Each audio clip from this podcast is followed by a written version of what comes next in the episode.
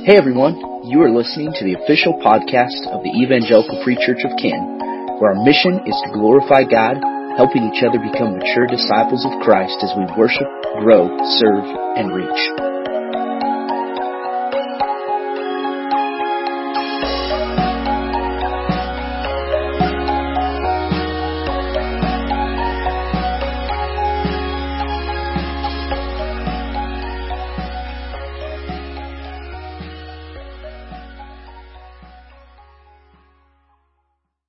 Hey everyone, thanks for joining us today on uh, the second episode of the Sunday Schooled podcast. And this is a portion of the uh, Evangelical Free Church of Canton's podcast where we take some time and dive a little bit deeper into Sunday's uh, message and it gives us a chance to talk a little bit in a little bit more detail than uh, just what we cover on Sunday morning.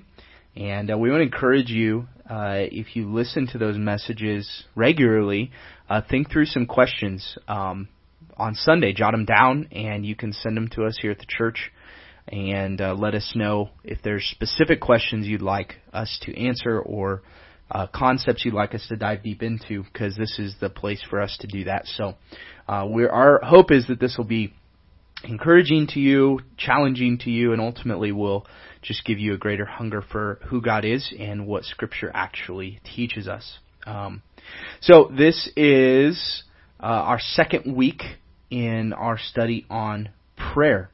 And before we go any further in that, uh, if you're joining us for the first time, my name is Matt Spangler, and I'm the lead teaching pastor at the Evangelical Free Church of Canton. And I'm joined by me. Hi, me. Hi. Hi, me. oh, you want information I'm about me. me? Yeah. Well, information about me. I'm Caden. I am a seminary student at Midwestern Seminary, and I am the video guy that is typically in the sound booth most weeks, helping produce our online content, and um, teach Sunday school class here at the church. We're going through the Gospel of Mark right now. Mm, yeah, that's me. Nice. That's me. Okay. Hi, me. So, prayer. Prayer is challenging. Yes. Prayer is hard.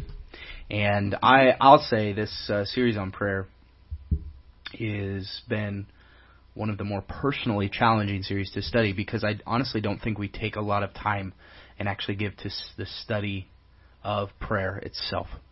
And one of the reasons for that, and actually example, um, I talked a little bit about this in the introduction portion of my message on Sunday.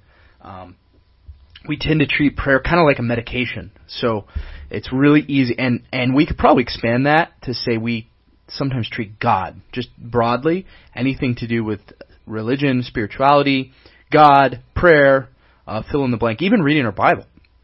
Uh, we treat kind of like a medication where when there's some type of infection, something is not the way we perceive it should be, then we begin looking for solutions for that.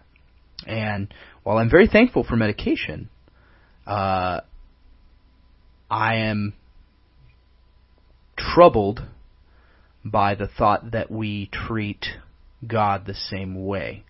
Because the implication is, I'm going to get to a point where I no longer need it. And in this context, I, that I would get to a point where I no longer need Him and that's a very dangerous place to be. Oh, absolutely. I, I would uh, I would agree there on that one. Uh, another point to note: if you have not listened to this past week's sermon, you should do so. That'll help um, give you some context Valid. to to what what we're going to talk about today. Yes. But yeah, absolutely. Um, I think that our dependency on God would would definitely diminish if we if we looked at it from that view and I know that's a fear of mine that that I I feel at a certain point I may feel like well I don't I don't need God anymore because now I'm on this level of understanding something and that's something to be cautious of and that's something I always check myself on. Yeah. And so we're what we're going to do we're each time we do these discussions and that's kind of an introduction to this one. Uh, the focus today is praying persistently. How do we grow to be a people as the church who pray persistently, not just when we feel like we need to, um, not when we feel like we want to, um, but just persistently it becomes a part of our really it becomes a part of our worship, our daily worship, um, and a part of how we commune with and glorify the Lord, uh, which is really a privilege. And um, uh, we're we're using the book of Daniel as an outline for this, and l- really looking at the character of Daniel and his friends, um, how they modeled a persistence in prayer during a really tumultuous time. So. Um, I'm going to read a couple verses out of Daniel chapter 1 just to kind of initiate discussion here, and we're going to talk a little bit about the historical background behind what's taking place in Daniel. And uh, we're going to be reading from the ESV version uh, for those of you listening, um, feel free to use your own uh, English translation or translation of the Bible. Um, we're going to be reading from the ESV just for clarity's sake. Um, but in chapter 1, verse 1 of Daniel, it says, In the third year of the reign of Jehoiakim, king of Judah, Nebuchadnezzar, king of Babylon, came to Jerusalem and besieged it. And the Lord gave Jehoiakim, king of Judah, into his hand with some of the vessels of the house of God, and he brought them to the land of Shinar to the house of his gods, and placed the vessel in the treasury of his God. Yikes. This is a scary time in Israel's history. Um, so this, uh, the sum, summary historical period in Scripture is known as the Babylonian captivity. This is really when this commenced. Uh, king Nebuchadnezzar, king of Babylon, as verse 1 says, uh, besieges Judah and uh, besieged Jerusalem and uh, is victorious.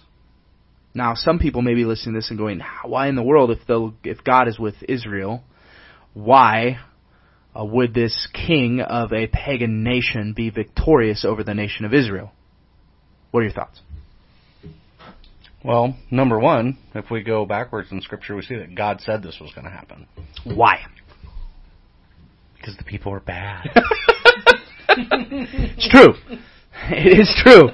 There was so one of the things you will find in the text of Scripture, and if you ever come to a spot in Scripture where you question why did God do something, understand number one that if God is truly God, He can do as He pleases, and it does not change who He is. It just might need to change who you believe Him to be.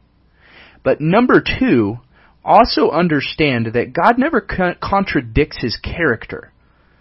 And so if there's an aspect of something God does or something God allows that we wrestle with, we need to go back and actually search through the scripture to, to determine what, what has God revealed about himself and where, um, where has he revealed this about himself instead of relying solely on our own perception of who we think God should be to dictate who God becomes. Because then you have simply created your own God, and you might as well uh, carve yourself a wooden idol while you're at it, because there's no difference.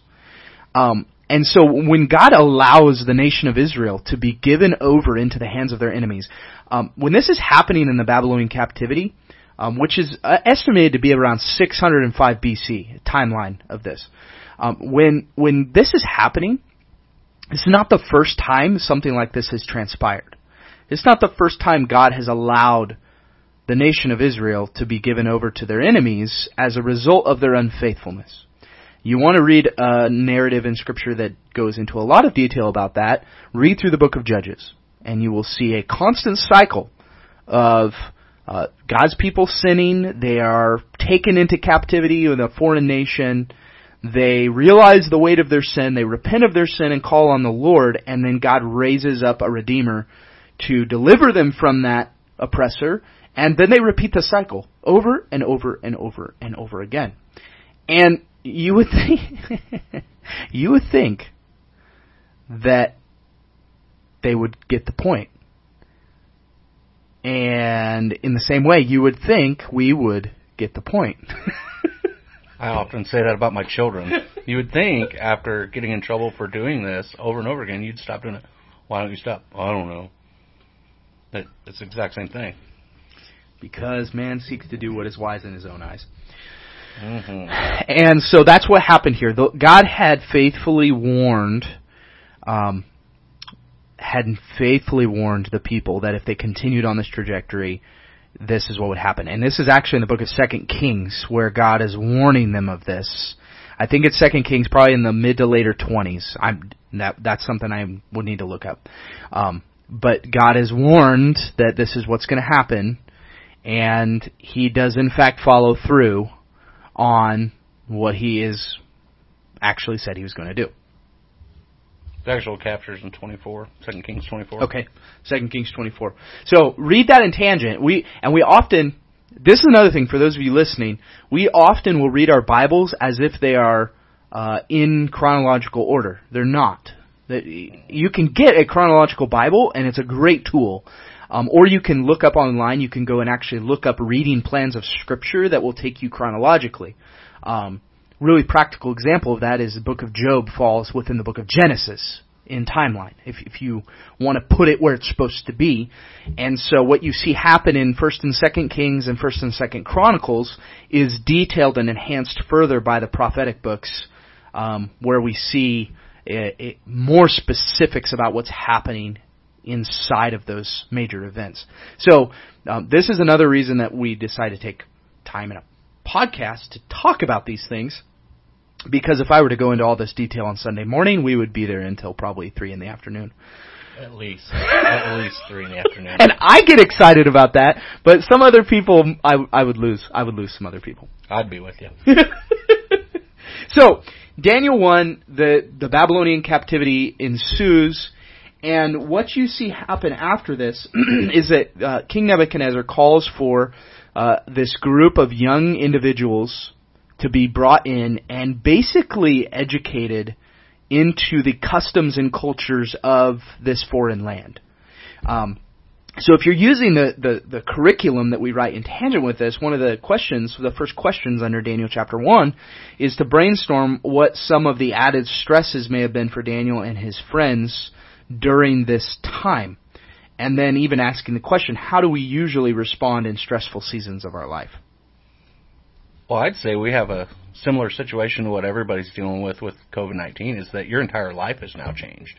In some ways, and and that's that's what we see with with Daniel and the people is now their entire way of life is trying to be changed by this foreign power to this is what we do. You need to subjugate yourself to us and follow along. Just basically fall in line. This is things are changing. Yeah, and and it's it's kind of similar to that in that our our lives are upset in in how we do things, and the way that we've always done them is now different. So it's it's very similar to that, and I think that's that's a period of stress for a lot of people right now. Yeah, and what this reveals when we really actually take time to think about how we respond to uh, our lives shifting and things happening outside of our control is uh, we a couple things. One, we realize we really like to be in control. Two, we realize what we go to in order to try to regain control. And so it's kind of like someone who's uh, falling and there's a rope. There, there's there's various different ropes in front of them. Only one of them is actually going to give you any kind of lasting strength. But we grapple for all of these different ropes to try and give us some semblance of comfort or some measure of hope.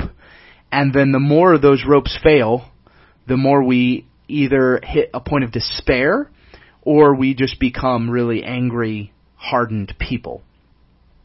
And um, we, what we see happening in the story of Daniel in this narrative is everything has changed. Like we've experienced some measure of conflict or trial in our lives. Everyone has.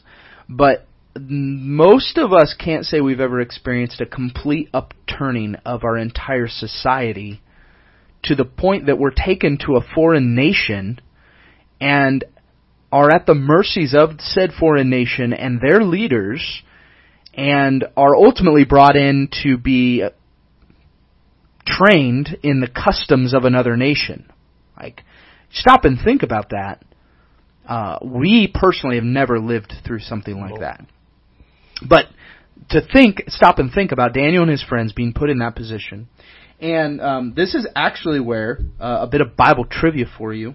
In uh, chapter 1, verse 6, it gives the names of these guys. And uh, says, Among these were Daniel, Hananiah, Mishael, and Azariah of the tribe of Judah. and this is where they actually rename them um, because these would have been their uh, Israelite names, and they renamed them these names that would have been more accustomed to the nation they were in. So they've already lost their home, they've lost everything familiar to them, and now their names are changed. Uh, talk about drastic. Mm-hmm. And so Daniel he called um, Belteshazzar, Hananiah he called Shadrach, Mishael he called Meshach, and Azariah he called Abednego. And most the reason I say this is good Bible trivia is because most people, if you ask them who were uh, Daniel's three friends in uh, the book of Daniel, they would refer to the story of Radshak, Meshach, and Abednego. Which, Which just rolls off the tongue compared to the, was- their original name. Yeah. That's why. Hananiah, Mishael, and Azariah. Um, but to uh, to acknowledge, you could stump some people with this. If uh, you went to someone and asked, "What were uh, Daniel's three friends' actual given names?" Mm, I would say 95% of people, probably 99% of people, wouldn't be able to give you that answer. Yeah, I, w- I was in that camp. I wouldn't have given that answer. I blame VeggieTales. Yep. I don't watch VeggieTales. I'm a I'm a Rack. Shack and Benny. Yeah. That's that's Oh, what they're called in in VeggieTales. Oh man. No, we're we're not sponsored by VeggieTales in any way,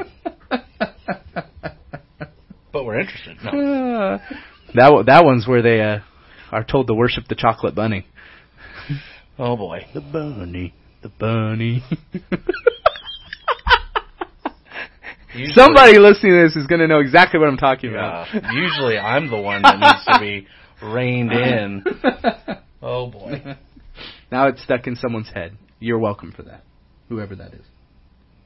So they're renamed, and then verses eight and nine are really where we see this first glimpse of Daniel's character and what they resolved to do. And so verse 8 says, But Daniel resolved that he would not defile himself with the king's food or with the wine that he drank.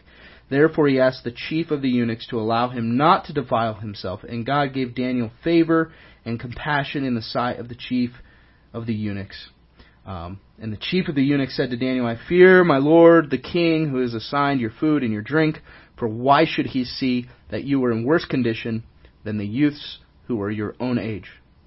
So you would endanger my head with the king. Um, now, there's actually quite a few. There, there's a lot of debate about why Daniel refused to eat the king's food. It says he he resolved that he would not defile himself with the with the king's food. Um, some of the viewpoints about this. One viewpoint uh, is hypoth- and understand these are hypothetical. These are not biblical. Uh, that we can trace. They would have to be cultural assumptions that we make based on biblical culture, based on our understanding of what what would have been known in uh, amongst the Jewish people.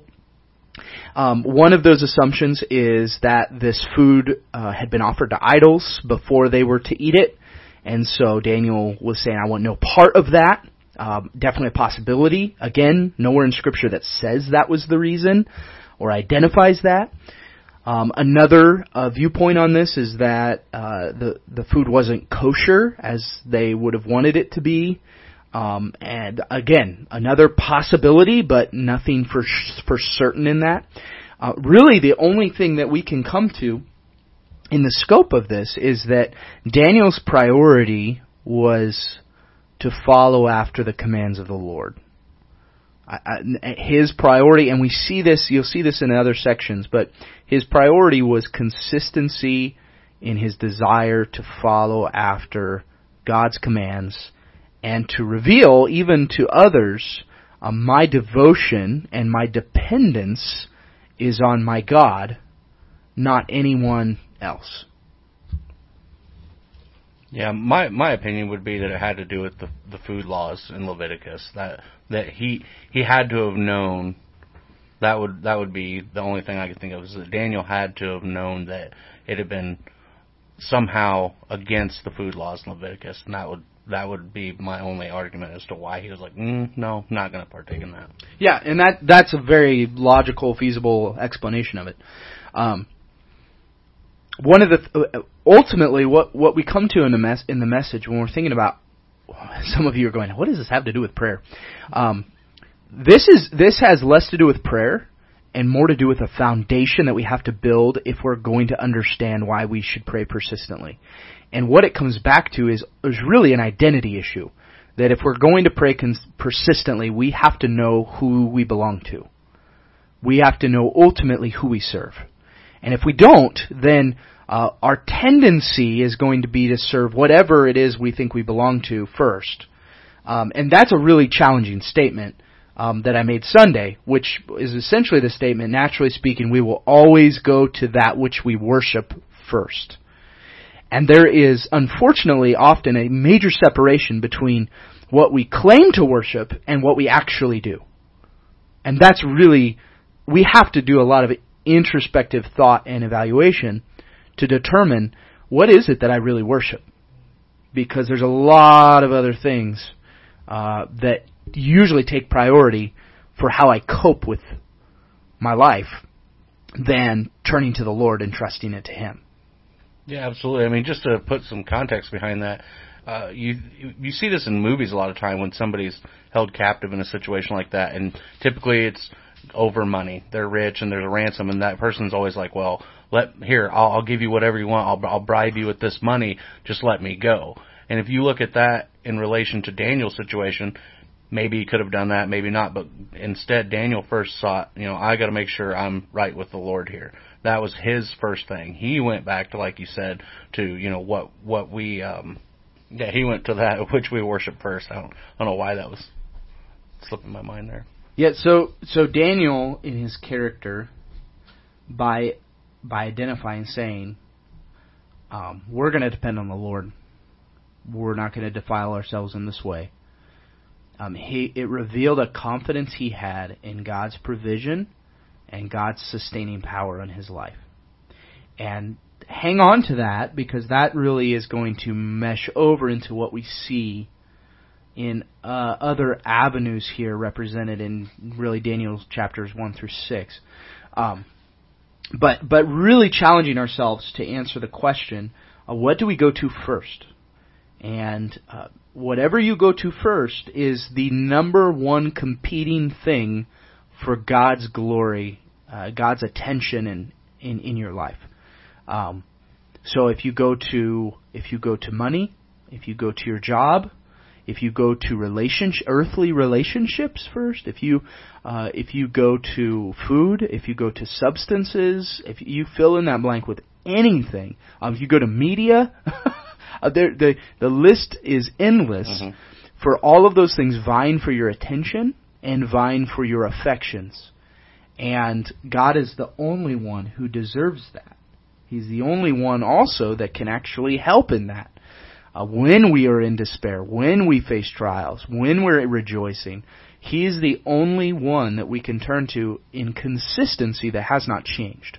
So we have to keep that in mind if we're going to actually build a foundation um, on how do we pray persistently. Yeah, and and that ties back into the attributes of God that He's faithful, and so we know based on everything He's told us that we can always rely on Him. Yeah, and that's that's part of what got the people of Israel in this mess to begin with is they stopped relying on God Correct. for for reasons that you know we see in Scripture that they were putting other things first. That it was it was more about the here and now. It was all about oh we're the chosen people and all all those things and not about God and that's that's what got him in this situation. Yeah, and it's interesting to think about we don't know where everyone else in the nation of Israel that was taken into captivity falls in this, but what we do know is it's only four guys who modeled this.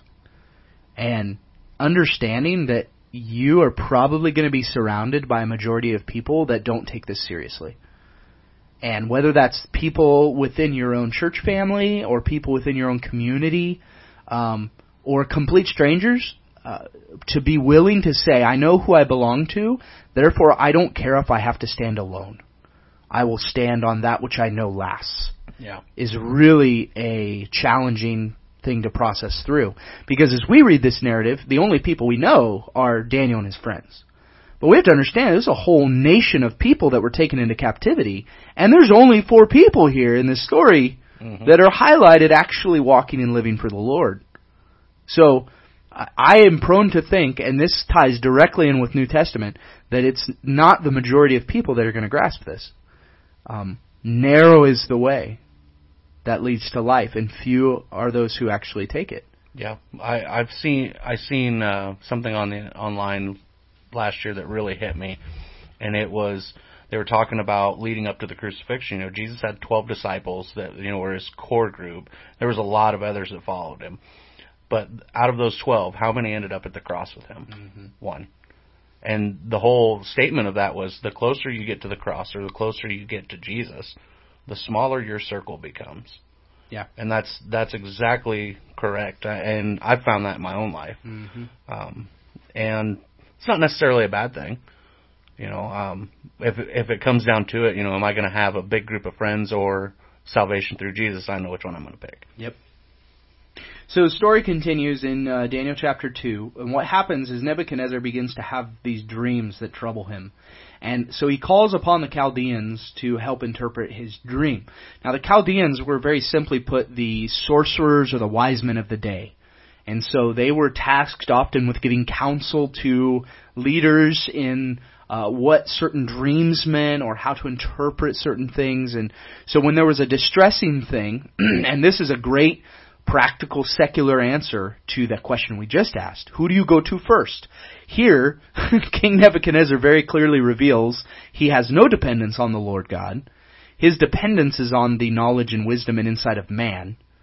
And when the Chaldeans are unable to help in any way, and in fact, this is what the Chaldeans say to him, to the king, in verse 11 of chapter 2. They say, The thing that the king asks is difficult and no one can show it to the king except to the gods, little g gods, whose dwelling is not with flesh. And so even the Chaldeans here, uh, it wasn't that they didn't believe in some sort of deity, but they really it reveals they were probably polytheists that believed in many gods, and these gods were were not personal gods. They they were impersonal in their nature because they identified that these these gods, quote unquote gods, um, their dwelling place is not with flesh. In other words, they dwell somewhere else. They could care less about the state of mankind, and they're the only ones who really know the insight into what you're dreaming about, King. Yeah. So, uh, understanding a little bit about their worldview is interesting. I find it funny that they told him that after he told them, if you don't tell me what this means, I'm going to have you ripped limb from limb. and they're like, well, sorry, we we can't answer you. So, as a result of this, verse 12, it says, Because of this, the king was very angry and very furious, and he commanded that all the wise men of Babylon be destroyed. So the decree went out, and the wise men were about to be killed. they sought Daniel and his companions to kill them. Now, if you've read the rest of the story, you would find out that Daniel and his friends uh, were actually given favor when they refused to take the food of the king. Uh, there was a test done, and ultimately uh, they said, you know, let us eat what we ask you to feed us, and see at the end of this time frame if uh, who's stronger, see who is better off, see who is healthier, and God gave them favor, and they were clearly much healthier than the other people that were brought in at the same time. And uh, so, as a result, they continued to grow in favor and became some of the sought after wise men in, within the kingdom. So, uh, they would have been uh, called on at times by the king to potentially answer questions or uh, specific struggles or issues that uh, the king was facing in order to give counsel to decisions that were being made. So, Daniel and his companions were uh, group, a part of uh, these wise men that the king in his angered stupor basically said, I'll just kill them all. They're worthless. Kill them all. Um, and so for, in 14, I, I love this because Daniel's confidence is crazy. Here they're showing up at his door to kill him. he replies with prudence and discretion to Arioch, the captain of the king's guard, who'd gone out to kill the wise men of Babylon. And he declared to Arioch, the king's captain, why is the decree of the king so urgent? Then Arioch made the matter known to Daniel, and Daniel went in and requested the king to appoint him a time that he might show the interpretation to the king. So he responds, he gives caution to this, and then in verse 17, this is where we see really powerful representation of what what Daniel's response was in the face of ultimately in the face of death because he's just been told that hey uh, the king's not getting an answer for this and so he's going to have you all killed and says Daniel went to his house and made the matter known to Hananiah, Mishael, and Azariah, his companions. He told them to seek mercy from God, the God of heaven, concerning this mystery, so that Daniel and his companions might not be destroyed with the rest of the wise men of Babylon. So this comes back to this place of knowing who you belong to and knowing who is really in charge. Because Daniel didn't come back and say, "Hey guys, the king's got a dream. We need to brainstorm and think through what what is it this dream could mean." The first thing he tells them, "Guys, we need to seek the Lord. Mm-hmm. We need to pray. We need to go to the Lord because that's where we're going to get this revelation. It's only going to come from him." Not the, the little g gods who don't dwell with flesh, but the God, creator of heaven and earth, who reveals all things. And Daniel had a confidence in that to call a really a corporate prayer meeting with his fellow brothers to say, we need to seek the Lord in this way. Yep. There was probably a sense of urgency behind it too, I'd imagine. yes. Verse 19, the mystery was revealed to Daniel in a vision of the night. Then Daniel blessed the God of heaven. And this is where we see a, a really beautiful glimpse at, uh, at Daniel's faith in who God is. And so, um, this is what Daniel says in verse 20 through 23. It says, Blessed be the name of God forever and ever, to whom belong wisdom and might. He changes times and season. He removes kings and sets up kings. He gives wisdom to the wise and knowledge to those who have understanding. He reveals deep and hidden things. He knows what is in the darkness, and the light dwells with him. To you, O God of my fathers, I give thanks and praise, for you have given me wisdom and might, and have now made known to me what we asked of you, for you have made known it to us, the king's matter. And he shares this with the king, and um, the king in verse, if you jump down to verse 26 of chapter 2, says the king declared to Daniel, whose name was Belteshazzar, are you able to make known to me the dream that I have seen and its interpretation? And you would think Daniel's response would be, well, yeah, yeah, I, I can make it known to you. Like, don't kill us. And instead, here's what Daniel says in verse 27. Daniel answered the king and said, No wise men, enchanters, magicians, or astrologers can show to the king the mystery that the king has asked. But there is a God in heaven who reveals mysteries and he has made known to King Nebuchadnezzar what will be in the latter days. Um, Daniel consistently comes back to this place that God is the only one who can reveal that which is hidden. And so if we're going to pray persistently, we have to believe that He is God and there is no other. That, that was the main point in this section of this on Sunday.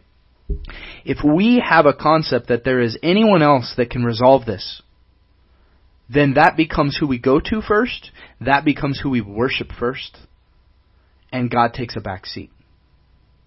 Now, does God choose to use people? Absolutely.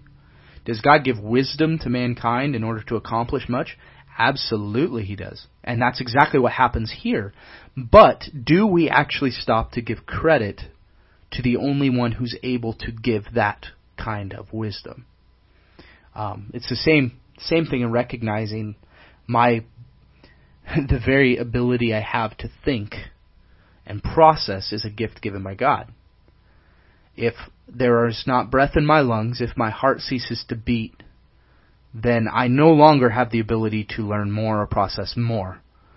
Therefore, everything that I've learned and everything that I've grown in and everything that I've processed is a byproduct of God's gracious, merciful nature to me. And we don't often think about it like that. No, we don't.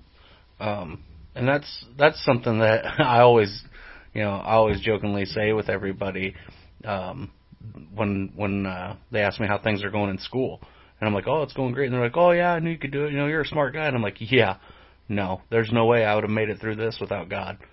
There's been stuff that's come up that I I've answered questions on assignments and tests that I'm like, I get done and I look at it, I'm like, hmm, I basically blacked out there. I have no idea where that came from, and it's it's got to it's got to come from God. Now I'm not talking like divine inspiration kind of thing, like writing scripture or something like that, but clearly it's it's more than just me and my knowledge. So at, at this point uh, in the narrative of Daniel, we're going to jump to chapter six. But what happens in between there? Chapter three is uh, where you have uh, Nebuchadnezzar set up this golden image of himself, and this is where the common uh, Bible story uh, about the fiery furnace comes in. It's like the coolest, one of the coolest. Re- yeah, it's powerful, powerful testimony of again Daniel's friends, Hananiah, Mishael, and Azariah. Those are the biblical names. were thrown into where they they stood their ground and said we will worship no other. Again, coming back to the same point of you need to know whose you are. If you're going to stand your ground in the midst of difficult times, you have to know where your confidence lies. And if your confidence is something that wavers, you are going to waver. You are going to teeter. it just Mhm. is. Um, and then after that, Nebuchadnezzar has a second dream. Daniel interprets that dream, further just revealing God's favor upon Daniel because of his faithfulness in this. Um, then Nebuchadnezzar goes crazy. He becomes proud and becomes God basically disciplines him by making him like an animal, and he lives out and about and grazes like a cow, and then comes to his senses and is restored. Um, but then eventually, uh, obviously passes away, and then his son takes the reign, King Belshazzar, and that's not to be confused with Daniel's renamed name Belteshazzar. Two different two different people. Um, and Belshazzar rules. Um, Daniel continues to have favor in the kingdom, and uh, then Belshazzar just really kind of hardens himself and makes uh, proud, foolish decisions. And in uh, chapter for the end of chapter five, uh, he was killed and Darius the Mede becomes king at this point. Okay, so there's a transition that takes place in authority when you get to chapter 6. It's two kings later from Nebuchadnezzar. So the beginning you have King Nebuchadnezzar who's responsible for the Babylonian captivity. His son reigns and now Darius reigns, the Mede, and that is where we enter into um, uh, the really the story of Daniel and the lion's den, which is another really well-known passage within uh, Scripture. Um, but what happens here is Daniel is being set over really the whole kingdom because of how he is faithfully served. And Daniel has continued to remain faithful to God through this whole time. And um, the the the officials, the high officials, this is in verse um, verse four. The high officials and the satraps sought to find a ground for complaint against Daniel with regard to the kingdom. Now, this is a powerful statement, but they could find no ground for complaint or any fault because he was faithful and no error or fault was found in him. And I automatically think of the passage in, I can't remember, it's 1st or 2nd Peter, where it says, um, conduct yourself in such a way that if someone brings a charge against you, they'll be put to shame. Um, that this is how Daniel lived.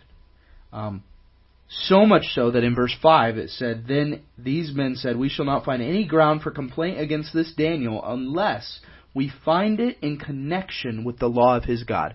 Daniel was so committed to the law of the Lord and remaining faithful to that, that the only way these guys could find something against Daniel is if they ultimately found something against God's law. To say, we've got to find something against God in order to find something against Daniel, that is living for the Lord. Mhm. Th- That makes you wonder too. Uh, was was there a change in them, and at any point? Because in order to find a fault in God's law, you have to believe in God at least a little. You know what I mean? So I'm wondering if there's some kind of like discipleship going on where they're seeing Daniel through all this. It could be. Yeah, it makes you wonder. I mean, obviously we don't know, but it's something to think about. Well, and it, that's interesting to think about because they were clearly theists. If you go back to Nebuchadnezzar and even the Chaldeans in that sense, there was clearly a concept of gods. Um, And so they, but they they go out of their way to say we would have to find it against the law of his God. Mm, yeah. So it's- it, it would appear to me they're still kind of under a polytheistic kind of viewpoint where th- this is one God, like, and and it's not that they don't believe in him, but it's that he is probably no different to them than all of their other little g gods. Well, you know, Daniel's God, and it was so well known that that's who Daniel served that well, that's Daniel's God. Um, and so they come up with this uh, scheme to essentially convince the king to sign a, an edict to where no one can pray to anyone except for the king. And of course, to this secular king, he's like, "Yeah, this sounds that sounds good to me." Um, knowing that the king actually has a good relationship with Daniel, like Daniel's not in bad standing here, and uh, so the king is really kind of tricked by these high officials into signing this. And in verse 10 of chapter 6 it says, When Daniel knew the document had been signed, he went to his house where he had windows in his upper chamber open towards Jerusalem. He got down on his knees three times a day and prayed and gave thanks before his God as he had done previously. Don't miss that. Daniel did not respond to this edict in spite. I am tired of spiteful followers of Jesus doing things just because they want to prove a point. But then, once they feel their point's proven, they don't do it anymore. Like, don't just gather together out of spite and do something you call spiritual. Make a pattern of your life that glorifies the Lord and then seek to do it consistently. Rather than waiting for something to happen. And this, this, how oft, how common is this? That something comes out in the news, or the government puts out something, and all of a sudden, all the Christians are angry about something they weren't angry about yesterday. hmm Yeah. Yeah, absolutely. And I'm going, wh- wh- why is this just now causing us to do something? If we really believe uh, that these things need to be true in our lives, they should be a part of our lives, not just reactions to specific items. Yeah. Um, going back to Daniel praying three times a day, there's a specific correlation between that and Psalm 55. And Psalm 55 is titled "Cast Your Burden on the Lord," and in there um, it talks about praying morning, noon, and night, and that's where that references to. Mm. And it's just interesting that this psalm is titled that "Cast Your Burden on the Lord." Yeah. and that's the whole premise of this with that praying persistent praying and persistently if i could talk um is that we should do that. Not just with burdens we should cast everything on god. Like that's that's what he's there for. I mean we hear it i mean how many times do you hear it uh the psalm during a funeral you know he's my present help in trouble. You know it's it's always we always look at god and we talked about this last week when when poo hits the fan, it's it's time for God, and or like Medication. yeah, or medication, and it's you know Daniel, he just prayed to God because that's what he was supposed to do.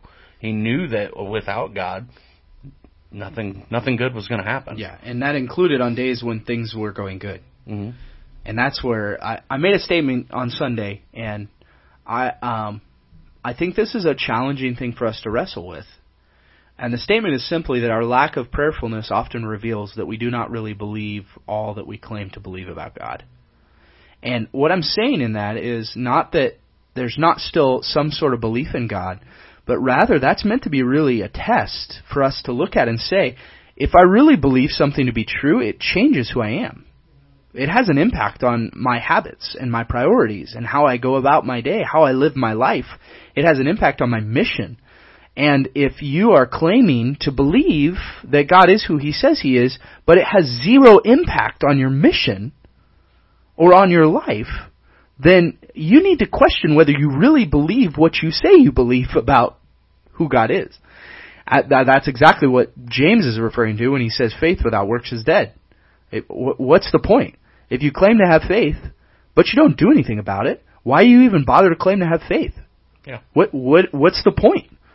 Uh, I can live my life the way I want to and claim to believe whatever I want.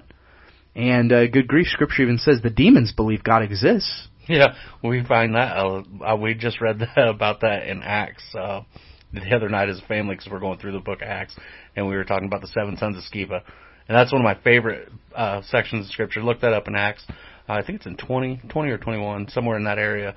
Um, but that that was something funny. They these uh, sons were trying to cast out demons, and they you know they said in the name of Jesus Christ that Paul preaches, and that demon goes, Jesus I know, Paul I recognize, but who are you? because they didn't believe. Yeah. So they, you know, it was, you know, it was faulty thinking. But that, just the way that that, that is said, it, it's it always gets me every time I read it because he's like, you know, Jesus I know, Paul, Paul I'm familiar with, but who are you, man? Yes. And then they beat the crap out of him. Yeah. the demons just whip them boys. Yeah. So it's a really good read. You should read that. Yeah, and all of this to say, our persistence in prayer should flow from who we know God to be. And understanding and resolving that there is none like God. There's nothing else in this world that is going to bring you peace. There's nothing else in this world that's going to give you any lasting hope. There's nothing in this world that is going to remain unchanged and have any source of security for you other than the creator of all things who has eternally existed always. He's the same yesterday, today, and forever. Mm-hmm. And if we don't recognize God's sovereignty and who He is, then it's understandable why we don't persist in prayer. And if God is not who He said He was, then we shouldn't persist in prayer.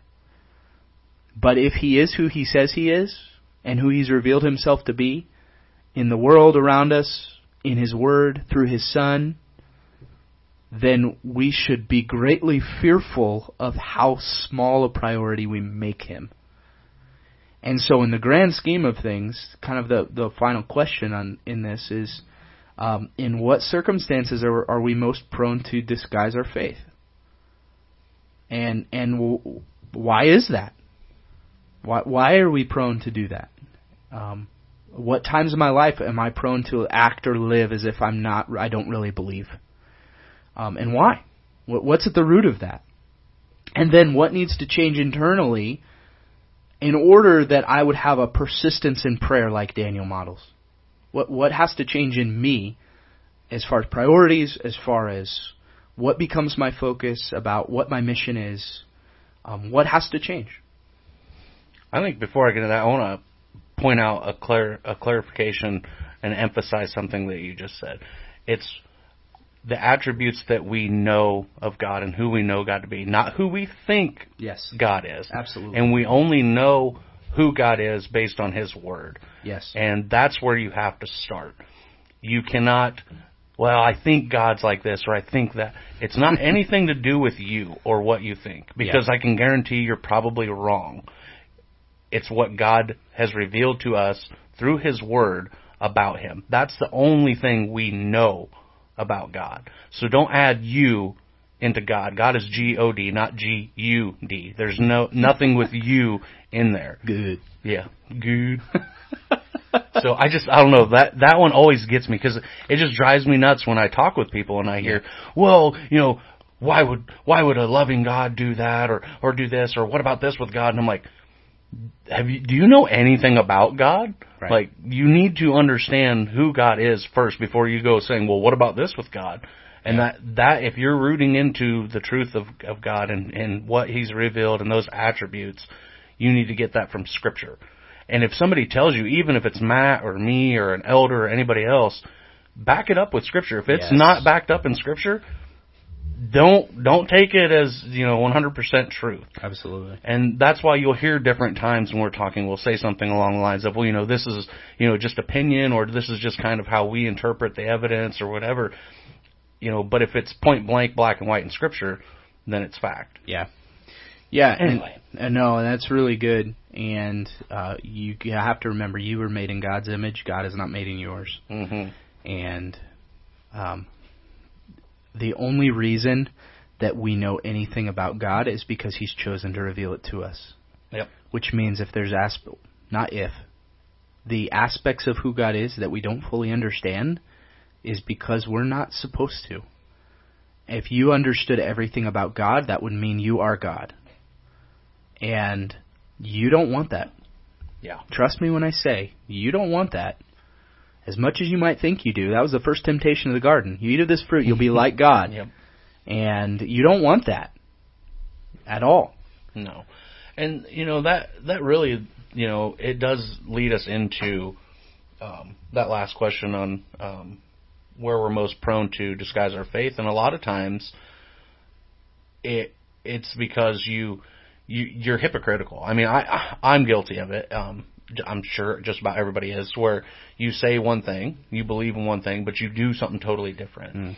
You know, and that it would be like the equivalent of saying, you know, well, I don't swear, I don't say curse words. I'm not gonna lie, I do. I, I know it's something that I struggle with and that I constantly work on, but it, it would be the same as if I say, oh yeah, I'm a follower of Jesus, so I don't do any of those things, but then you find out later that I do it at home or I do it in private or something like that. That's disguising your faith. You're not fully following Christ there. Um, you know, and I'm not giving an excuse for myself by any means. I'm just saying as an example, that's that's one of those places where you hide your faith because you're around certain friends or something like that, and you're like, well, you know, they're not comfortable with Jesus, so I'm I'm not gonna I'm not gonna show that side of me. I'm gonna go back to, you know, that pre-Jesus, super sinful, just don't care me because I'm cool around my friends. Yeah, I think fear is at the root of a lot of that. Mm-hmm. Um, a lot of people disguise their belief or their faith because they're afraid of what other people think, and uh, I think that's where we have to root into. Um, root into Romans eight. Nothing can separate us from the love of God in Christ Jesus. Um, uh, if God is for us, who can be against us? And, and the answer is nothing. Yeah. If you understand who God is, then it gives you a confidence that cannot be thwarted, and that is is is not changeable and is not anxious or stressed about the times. Um, but we are. Mm-hmm. And uh, what needs to change in us is redirecting our eyes. Um, Colossians, coming back to a place of uh, do not uh, fix your eyes on the things that are here on earth. Fix your eyes on the things that are above. Um, don't don't keep pursuing that which is earthly in gain, uh, but actually seek the one who can do something about it. And um, to to kind of close this out, uh, I read Luke 18 1 through 8 on Sunday, and this is Jesus' parable about the persistent widow, where Jesus tells this parable. It literally says in verse 1 of Luke 18, he tells this that they might uh, always pray and never lose heart. And so you talk about an encouragement to be persistent in prayer, and the story is of this this lady who comes before an unrighteous judge, and this unrighteous judge uh, essentially uh, doesn't answer the door, she keeps persisting and saying, uh, "Give give justice to me, give justice for to me uh, for what has been done." And finally, because of her persistence, there is justice brought to this lady. And Jesus' point is, if if the unjust judge responds this way, how much more do you think that God Himself will respond? That will He not bring about justice quickly?